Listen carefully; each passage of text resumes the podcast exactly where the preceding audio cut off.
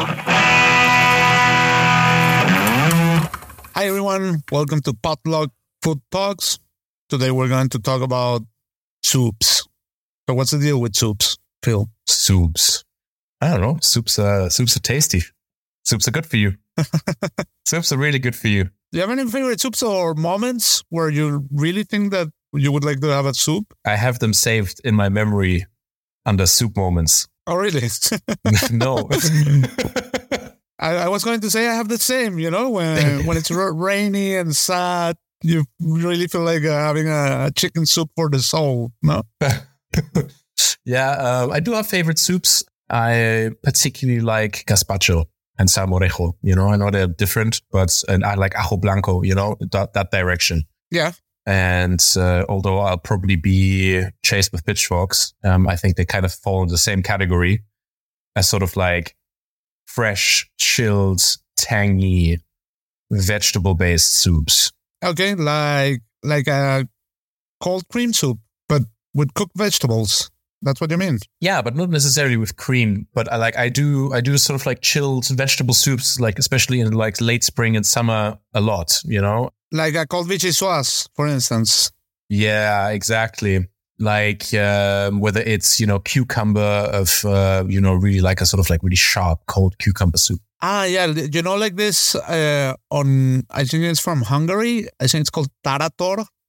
That is like a cucumber yogurt mint soup, cold, a cold one. Ah, I d- I didn't know this, but that sounds delicious. Yeah, something like that, you know. Or like I used to make one out of um, well, now, now that I just checked for it, and it's actually a sauce. Oh yeah, is it is it a sauce or a? No, it is a soup. It, it is a soup. Yeah, yeah, and it's from Bulgaria, not Hungary.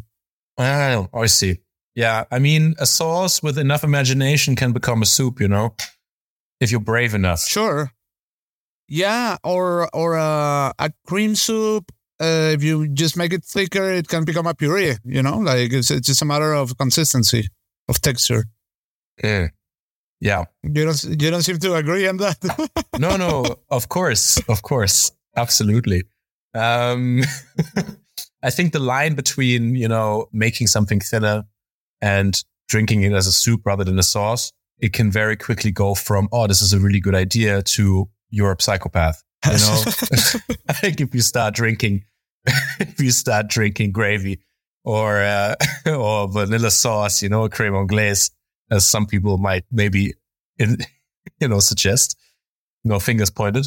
But I mean, if you add, if you add water to a gravy, that that will become kind of like a stock, right? That you can use like a as a soup base. It's not like I mean, it's not like the most orthodoxical thing or or best idea, but I don't know. Yeah, that's the thing, you know. Like I agree with your theory, but the practical side kind of uh, makes me, you know, if I saw somebody do that, you know, just be like, oh, I'm just going to take this gravy and just put some water. out soup and then drinks it. I'd be like, oh. Add some water and some vegetables. Uh, I don't know. I'd, I'd slowly move away towards the nearest exit. But I mean, also purees. It's super common here in, in, in Spain that you call purees a very thick soup and you eat it with the spoon like a, you know, like from a bowl. Like a potaje. Yeah, exactly. Yeah. Yeah, that's true. Um, I have to tell you, I grew up in Spain eating potaje uh, de verdura in the school canteen, and I'm still traumatized by that. Like, because they used to they used to uh, force you to eat everything, you know, and like it was like just this bland, horrible brown sludge of cooked vegetables. You know, it was it was really really awful. And still to this day, because potaje can be really nice, but like when I smell like potaje, I'm like I get shivers. But go, going back to gazpacho, do you have any like hints or tips on how to make gazpacho or any preferences? Mm, what I do often, I take the ingredients and I, I marinate them. So like if I, for example, if I have like um, tomatoes and stuff, or I say I have tomatoes, garlic, spring onion, like I'm just making something up, spring onion, you know, blah, blah, blah. And say, you know, I don't know, some herb, coriander, a little bit of coriander or whatever. I know it's not traditional, so don't come after me. But oh, they they got the paella Nazis are listening right now. Yeah, yeah, yeah. They're going to Jamie Oliver use. I think yeah, exactly. So we need a Spanish version of um, Uncle Roger. Spanish version it was sort of like, no, what, what's he doing? yeah, anyway, but like I take the ingredients, I cut them and I like marinate them in a bowl. So like I'll add the salt, maybe some sugar, a dash of vinegar, and I'll just let them macerate before I blitz them all and stuff. I that's what I do, you know, even with the olive oil and everything that I'm going to add. Maybe not the bread, but yeah, that's what I do. And I feel like it kind of releases the juices from the vegetables and kind of helps it. Yeah, that's a very good practice to do that. Like with gazpacho, I have like something that, that I've learned that people from abroad usually do wrong is that adding too much of everything. You Yeah. know, like I, I think a gazpacho should be like 80% tomato or your base. If you're making it with strawberries or watermelon or whatever, that should be like at least Yeah. 80%. And things like onion and garlic, that should be like super little, like almost nothing. Because I've seen people like adding a whole onion and a whole cucumber, and then you have like this mixed salad, and okay, that can be super healthy, but but it, it doesn't get the right taste of a gazpacho, you know? Yeah, for sure, for sure. I mean, a whole onion is just like you want to, you know, you want to add accents of stuff, you know. Exactly, exactly. And here, the, the ones that you can buy from the supermarket, I really like the one that is without cucumber. For some reason, I think it just Yeah. tastes better. Like, I don't know why. It has like, like less uh, bitterness.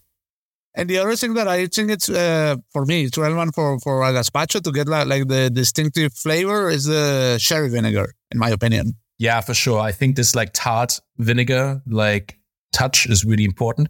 Gazpacho really is a thing that really is made or broken by seasoning it correctly. I think also like there I- in a gazpacho is really important that you push the salt and you push the, the, the vinegar spike and that everything's kind of like in balance because otherwise it's just kind of like a little bit like, meh. but like I've eaten gazpachos where it really like made me stop and I was like, man, this is so delicious, you know? And with those simple things, that's like the most, the coolest thing. If you eat something like a salmorejo, you know, which is like almost no ingredients, you know, and you eat it and you're like, man, this is absolutely delicious. And it's just because it's made really well and seasoned really, really well. And what about doing gazpachos with cooked vegetables? Have you done that ever? Like cooked tomatoes or these kind of things, and then seasoning it like a gazpacho, and you have like a cold soup but with cooked vegetables, which is like something where the gazpacho Nazis go really crazy. Uh, but Yeah. I mean, it's like a valid cold soup. I, I have done that actually. Um, and, uh, with like really good results. Also, like the one thing that I can remember, I, I made a gazpacho where I used part just like normal raw tomatoes and then a big part of roasted red peppers that I just like brushed with olive oil, salt, and just like roasted in the oven until they were really kind of like soft and mushy caramelized. And that gave a super nice sweetness and um, really nice like roasted pepper flavor uh, afterwards. It works really, really well. Yeah, well, the first restaurant where I work, we would like do like this kind of gazpacho, but just just for the reason that it would last longer. That was the only criteria behind it. Oh yeah, It was just like a you know like a business decision. yeah, What about Asia? I was traveling in Asia with John Regenfeld, and I remember we were eating this noodle soup and some street food vendor place. And I remember him saying, This is so underrated in Europe. Like just having like a nice, you know, like a nice broth, strong flavor with with noodles, and that's it. There's your soup, you know, you, you know, yeah. and that there are millions of variations that you can do with that. Yeah, for sure. Like I, Asia has such a crazy soup culture, you know. If you think of pho, you know, with these amazing like beef broths and um, or like you know China, which they're like I mean like a million different soups and broths. But in like Japan, I had that experience in Japan where I really sort of like discovered like the dashi culture Oh yeah, and where I remember like what like the beginning time when I moved to Japan because also the temperature is different. Soups are served boiling hot in Japan, you know, or they should be anyway. Because like you take this boiling broth and you take the first zip and it like goes through your entire body, you know, like that feeling. And that's something that is really ingrained and like I, I feel like in the Asian cooking culture, like mentality that is kind of missing in the Western world, you know? I mean, Japanese, like, um, sort of kaiseki restaurants, you know, you have the, the dashi course, you know, the soup course, where often you get like an ichiban dashi. Um, ichiban, uh, dashi being like the that's uh, the cold one. No, no. The Ichiban dashi is um, so when you have katsuobushi, the first infusion.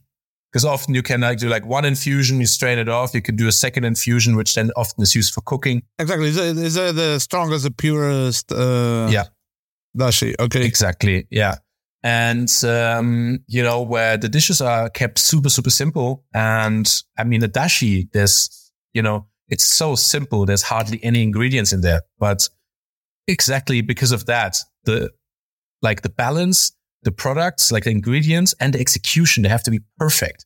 I, I mean, anybody who's tried to make dashi at home and has never done it has probably had a really difficult time replicating a dashi that they've had at a restaurant because it's just not that easy, right? Because it's like very fickle. It can go wrong really easily and you need to have really good ingredients. You need to understand those ingredients. And if you don't get the balance right, suddenly you have this really horrible, horrible broth. Yeah, and also dashi is so versatile. Have you ever done like risotto with dashi or these kind of things? Oh, well, a risotto with dashi? Probably I've done, I've, I've done a beurre blanc with dashi, like a katsuobushi beurre blanc. That was quite Oh, nice. nice. That Yeah. sounds really good. With like this like little smoky ham flavor of the katsuobushi. When I was in Mugaritz, they had this dish. It was a, a piece of foie gras on a dashi broth uh, with with raw cherries on top. That was fucking amazing. Oh, that sounds really good. That sounds nice. Yeah. Well, in, in Germany, when I, when I was working in restaurants in Berlin, it was super common to have like a, a daily soup in a restaurant. That's super common to, to have that. And it's usually this cream soup. Yeah. You know, like it's like a, a very liquid puree. And Germans love it with cream. yeah, I, do too. I'm not such a fan of the uh, of of these creams. And uh, there was also this time where they would call it cappuccino and put some, uh, you know, like this air on top of the cream soup, like a mushroom cappuccino and these kind of things. Honestly, there was a time in fine dining when you arrived at the table, the first like course or like the amuse-bouche that you would get would be like a cream soup that was foamed up in like a little espresso cup. Exactly. And I have to say that I really liked that. Like, yeah, I do. Like, it was often really terrible. But I remember a situation where I was a kid when we, like, my, my parents took me to like nicer restaurants where we had those soups and like a nicely made cream soup, for example, like a celeriac cream soup, right? Or like a nice leek or like a nice vichyssoise, you know? But like nicely made, good texture, really fine, really nicely seasoned, you know? and then foamed up and you drink it and you're like, mm, and it just like coats your mouth and it's just delicious. And I think it's really cool. I like it. I, I think we should bring back the cappuccino. And also, the, these creams, uh, the, these are so incredibly easy to do. It's just basically just boiling some vegetables and creaming them up. I, I just recently did, did like a, a celery uh, cream soup with with potatoes and truffle, and and and that's one of my battle. Oh yeah, that's uh, Yeah, I I always do that like for when I have the ingredients available, like for celebrations and so on. People go crazy because it's like something completely different and aromatic. I mean, that's a winning combination. It's such a classic combination. Celeriac, potato, and truffle is so good. I, you know, when I was at the Basque Culinary Center, I am uh, recreated this dish from Daniel Berlin in uh, in Sweden, where he has the the uh, celeriac that he roasts for like hours and hours and hours until it's super black. And he serves that with a sauce that's made from like the celeriac from the day before, like roasted celeriac and blah. And I made this like, because it's grilled, it's like a little bit smoky. And I made this really classic sort of sauce, you know, like sweating down leeks and onions and a little bit of garlic, you know, the celeriac in there, like a, a stock made from the celeriac skins. And then just a dash of cream, made it really light. So like when you like foam it up, it's like really frothy. And man, and just like that, it's like a thing that kind of like, okay, you can make a celeriac cream soup, but if you get the base nice and you cook it nicely, a soup can be like amazing. You know, it's like making sauces. It's easier than making sauces, but it's the same thing where it's sort of like if you get the balance right, it's just super, super nice. Exactly. It's just understanding the balance. For instance, this one, this celeriac cream soup, I usually make like at least 70% celeriac uh, to 30 potatoes, like that, that kind Yeah. of, of balance.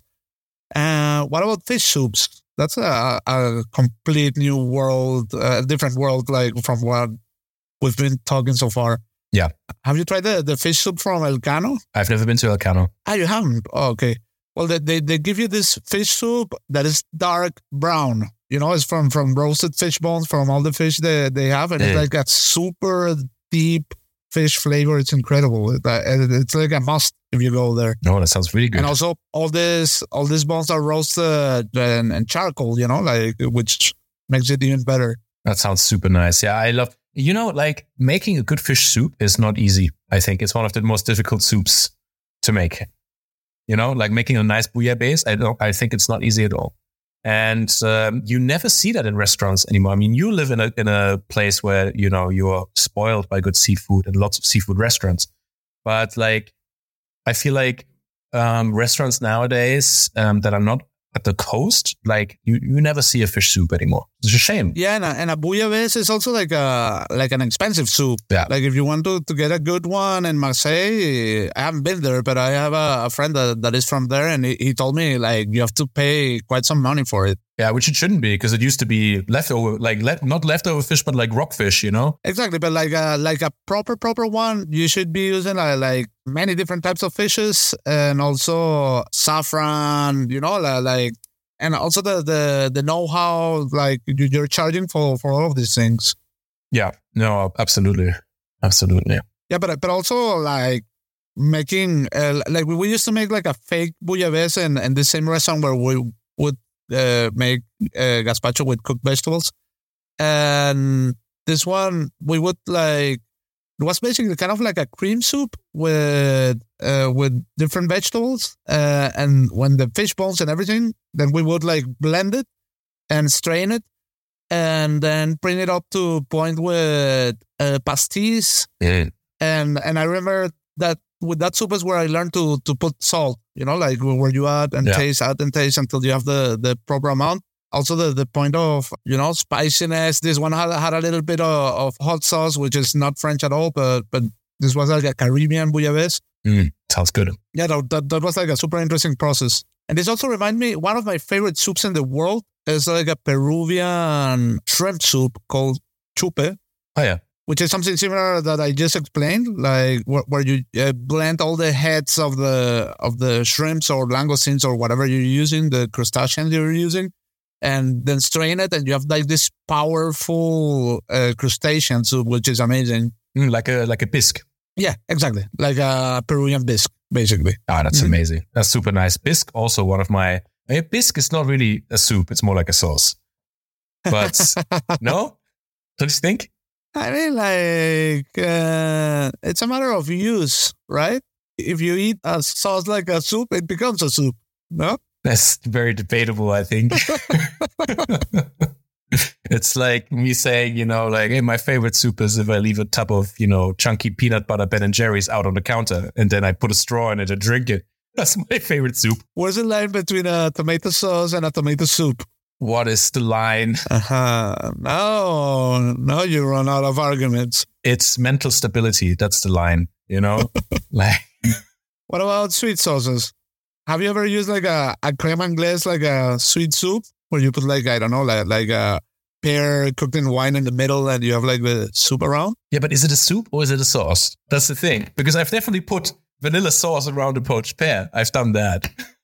but I would never call it a soup. I mean, the moment, the moment where you need a spoon to eat it, it becomes a soup. That's a, I don't know. If somebody asked me, it's like, could I? I really feel like eating soup.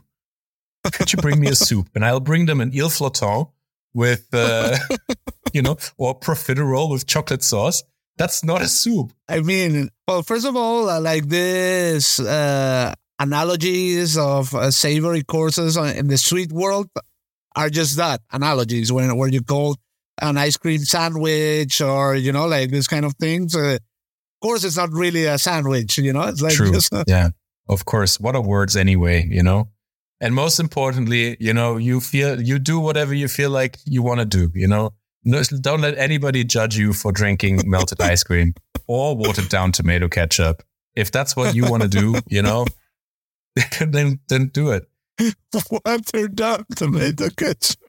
But um, I've actually had a sweet soup, which was actually a soup in Budapest, Okay, which I had never seen like that, and which was absolutely delicious. Um, you know, the German dish rote Grütze.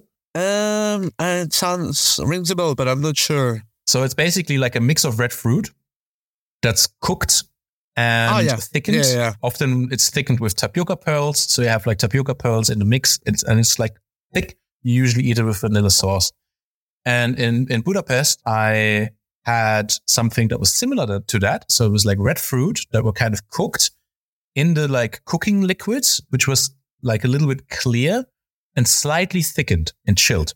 Okay. And if I recall correctly, you ate that with I, I want to say vanilla ice cream, but I I don't really remember.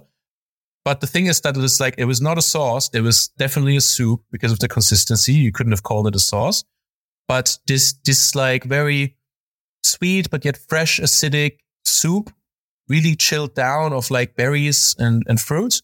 It was really really delicious and really refreshing. And I had never seen a sweet soup like that. Well, also in the this recent trip to Asia, we had like uh, our first dinner was in a Cantonese restaurant in Singapore, and for dessert there was like this also kind of like a sweet soup. It was like a kind of like like a aromatized syrup with candied fruits inside. Oh yeah. So you and you would eat it with a spoon, something like Mm. like a typical Chinese dessert. Yeah, Yeah, that's really nice. That's really nice also. And I mean, I guess, you know, not, now thinking about it, but they often have a similar thing in Japan with the azuki beans Oh yeah, in a, in a, in a sort of sweet soup, syrupy sort of situation, which is, uh, is very nice. Yeah. What about all this uh, bean stews? Would you call that a soup? Like having, you know, like black beans, uh, and you you're eating them with a spoon on a. I mean, a stew is not a soup. Not, not necessarily. I mean, but but you know what I mean? Like alubias, like black beans. You know, like it really depends, you know, like it's hard to pin down. When is a soup a stew? When is a stew a soup? You know, what's the, what's the space? I think it's just, it comes down to consistency, but like, yeah, I, I really love, um, bean soups. They're one of my favorite things to eat, actually. You know, like a, a lamb broth, like a really nice lamb and beef broth with like fat white beans in it and like, um, a little bit of vegetables. Um, I especially like it, you know, the like fennel green, like chopped fennel green on top of that. That's, Yeah. I love that, you know, lots of black pepper. yeah, that sounds really good. Well, uh, in Venezuela, there is like a super typical black bean soup. I just recently went to a pop up of Aaron, who is a Venezuelan chef uh, here in San Sebastian, and he did just that. Uh, he sent uh, like the, the amuse-bouche was just like a small plate of, of black beans, like the same way you would have them in Venezuela. He's, he's a Venezuelan chef. And also with, with this sour cream on top, like this just brought me to my childhood. And it was so- something so simple you know, you just have three bites of it. And I think like that that's really cool what you just said with the cappuccino at the beginning of a, a, a menu or in, in a fine dining restaurant because it, it really sets the tone and it's something like really homey and comfy, like having, you know, like a soup to, to start a, a menu. Yeah. What about onion soup? French onion soup. Overrated. I think it's overrated. Yeah. It's probably one of the first things I cooked when I was uh, a teenager, you know, like when I like started cooking things just by myself. And like, yeah, sure, it's okay. It's fine, you know, but, um, I'm, I'm not the huge, I'm not the biggest fan. But then having it like with a dark, strong meat broth and grating it with cheese on top, like the whole thing, like that. You you think it's like, yeah, okay, okay, yeah, okay. I don't know. Like, like, sure, it's nice. You know, maybe I just haven't had the full, like, the, the real uh, onion soup experience, but like, it's okay. I wouldn't like look at it on a menu and be like, oh yeah, French onion soup, you know. Borscht. Borscht, I really like. I love borscht. Yeah. I've had really good borscht. Uh, When I was in my first year of apprenticeship, when I started cooking, um, this Russian guy was in passing through the kitchen that I was in, and he made borscht one time for some reason, and he made it with roast goose, and um, which is like not common at all, as far as I know. But it's he was a really good chef, and uh, it was super super delicious, and uh, like a well made borscht is really really nice. There's also this uh, soup in Berlin that is kind of like a half half vegetable cream, half chopped vegetables, like with sausages. Do you know which one I mean? No, Berliner Kartoffelsuppe. I mean, yeah, but that's uh, like a potato soup. Yeah, but with uh, with sausages and little pieces of vegetables. Oh, I mean that's that's very common for a potato soup uh, in Germany. That's not Okay. necessarily just Berlin. Um, yeah, like pieces of sausages and um, and that. I personally really like a potato soup. Again, it's like one of those things where if it's like well made, it's absolutely delicious. Uh, but you just don't, don't get it very well made a lot of the times, you know, which is a shame. Um, but yeah, I, I could go for that. It's got nostalgia factor for sure, you know. yeah, or mushroom cream soup. My grandma used to make mushroom cream soup, which I Oh yeah, like. that's amazing. Mm. Well, I remember when I was working in this restaurant where we would make soups every day. The best seller for some reason was uh, tomato soup, which I think is like that's something I would never order, for instance. True. But I, but I, I do know that a, a good potato soup is something really nice. Uh, there was a restaurant we would do one, which uh, a chef started doing it, and then when we, you know, like, like wrote the recipe down, he would add red wine to the tomato soup, and it was very good, man. Oh wow, Uh, I've never heard that. I really love uh, tomato soup. Like, um, I really like the one of the few things that I really like uh, from the states. This like thing of eating tomato soup with like grilled cheese sandwich next to it. I think that's really great. I love that. I actually just remembered a really outstanding soup that I had last year. It's one of the tastiest things I I ate throughout the year. Uh, it was in a restaurant in Berlin called Baraf. Um, and uh, the food was very nice, but um, the they had a soup on, which was just a small cup of soup, but it was like by far the most delicious thing there. It was a sweet corn soup, and it was served with toasted hazelnuts, like quite a lot of brown butter, like kind of like swirled on top, and marjoram Okay, and it was so fucking tasty. Like brown butter, nuts, marjoram, great, you know. But like the soup, it was just like really smooth consistency, great sweet corn flavor, and just like perfectly seasoned. Like to the point where it was almost too salty, but just almost. And it was like it was a perfect example of kind of like just really, really well cooked. And it was like you know you eat it, and it's you you're left so satisfied, you know. I I mentioned red wine, but also adding white wine to cream soups. I, I think it's a super good idea. That's like this Yeah. layer of, of acidity and some some fruity notes, uh, which is cool. For sure, especially with vegetable soups. Like vegetables, they're so sweet in general, unless you're using like a a tomato. But if you're using any sort of root vegetables or whatever, or onions, you know, they're like very, very sweet. You need to sort of like counterbalance it. I also think like a small dash of like a white vinegar Yeah, um, for sure. at the end of a soup, like a white balsamico or like a white distilled vinegar, can really lift the soup. I think it's really good. I really like adding a, a a splash of vinegar when I do lentils, for instance. Oh, for sure. For me, it's necessary, like at the end, you know, adding like a good dash of vinegar. That's it for this week's episode of Potluck Food Talks. If you like what we're doing, make sure to subscribe to the podcast so you never miss an episode.